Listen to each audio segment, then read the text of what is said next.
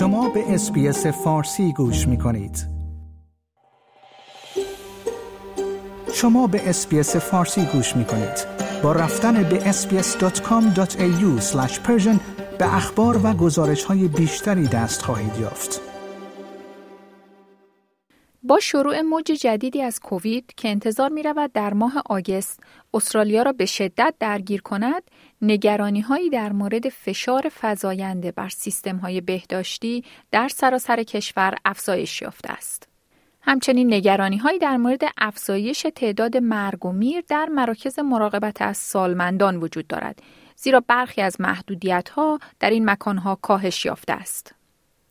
به گزارشی که همکارم گلوریا کالاچه و من فاطمه هاشمی از SBS فارسی در این خصوص تهیه کرده ایم توجه بفرمایید.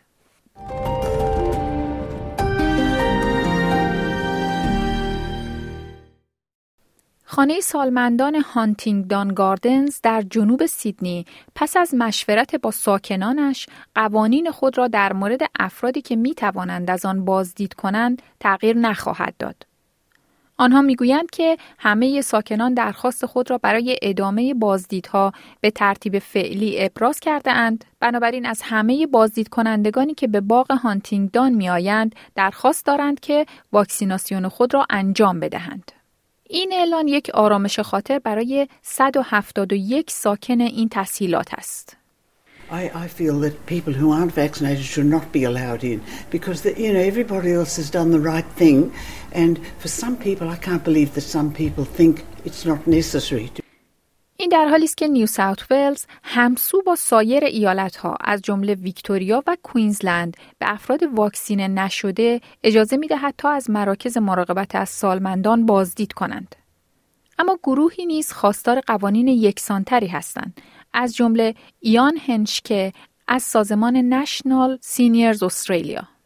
او می‌گوید چند سال پیش زمانی که یک بیماری همهگیر آنفولانزا وجود داشت برای افراد قبل از حضور در خانه سالمندان و افرادی که در این مراکز کار می‌کردند واکسن آنفولانزا اجباری شد.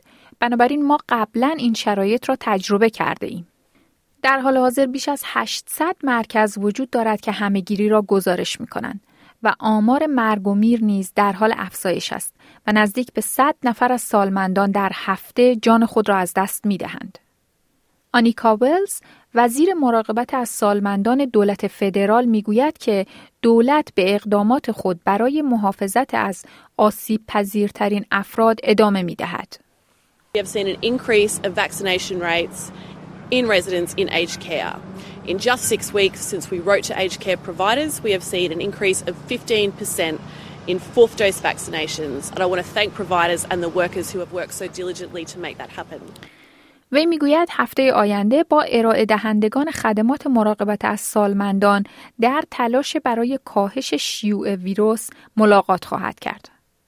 خانم ولز همچنین برنامه زمستانی دولت را برای مقابله با افزایش پیش بینی شده با تمرکز بر واکسیناسیون، دسترسی به داروهای ضد ویروس و آموزش کنترل عفونت تشریح کرد.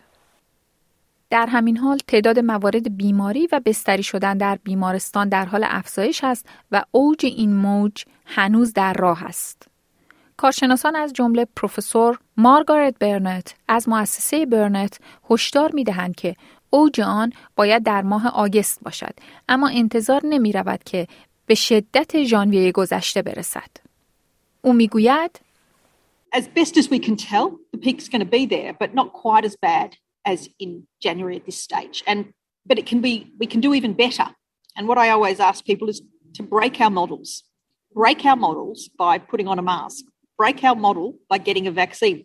So we don't have much of a peak at all. That would be fantastic. سیستم های بهداشتی در سراسر کشور تحت فشار زیادی قرار دارند. در ویکتوریا نزدیک به 2000 کارمند بهداشت در حال حاضر به دلیل ابتلا به کووید یا آنفولانزا بیکار هستند. بیمارستان آلفرد برخی از جراحی های انتخابی را به تعویق انداخته است زیرا تعداد موارد کووید و بستری شدن در بیمارستان همچنان در حال افزایش است. جاسینتا آلن نخست وزیر موقت ویکتوریا معتقد است که بیمارستان ها بهترین موقعیت را برای اتخاذ این تصمیم ها دارند. او می‌گوید at the local level that hospitals are best placed to make those really difficult decisions about the delivery of local services. Uh, there's a really big focus on supporting people through this difficult winter. لایک، شیر، کامنت.